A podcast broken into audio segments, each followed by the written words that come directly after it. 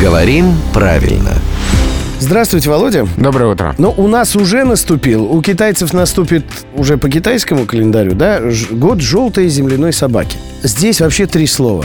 Где какое из них пишется за главной буквы, какое со строчной. Вот э, с наступившим годом желтой земляной собаки. Это же черт ногу словит. А, Да, но здесь все очень просто. Здесь все с большой буквы, кроме слова год. Год желтой земляной Земляной. собаки. Да, Все с большой Три буквы, слова да? с большой буквы. О слове земляной а, напомним, что одна буква Н.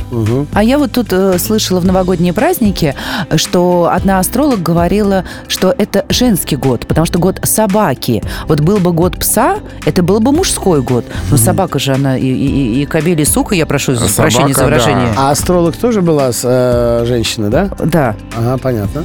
А Собака, конечно, это и мальчик, и девочка. А, И что интересно, когда-то м, в русском языке, еще в древнерусском, собака — это же заимствование, очень древнее заимствование из восточных языков. И собака у нас заменила общеславянского пса. А. Во многих славянских языках до сих пор слово «пес» — это обозначение собаки. И тоже и мальчика, и девочки. Конечно. А у нас собака прибежала с востока и заменила нашего пса. В общем, астролог твой Не мой, а из телевизора. ангажированная.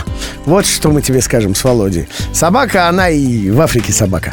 А Это главный редактор Грамм-Тру Владимир Пахомов. Рубрику «Говорим правильно». Слушайте в наступившем году «Желтой земляной собаки» по будням в 7.50, 8.50 и в 9.50.